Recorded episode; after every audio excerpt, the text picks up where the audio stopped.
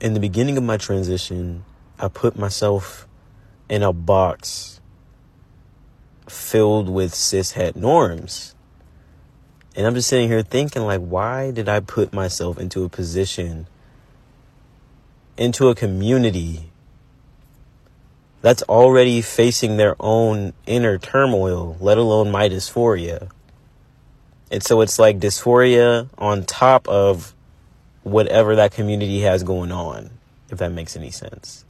So, like, for instance, I'm a trans man.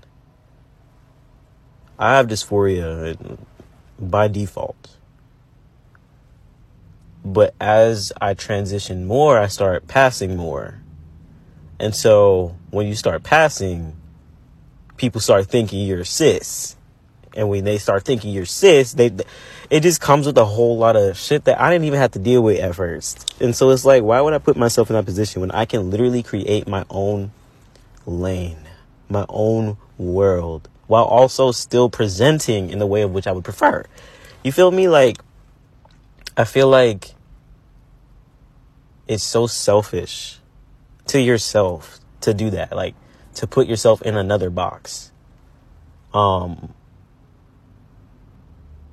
and so I just think like again, why why put yourself in a another box?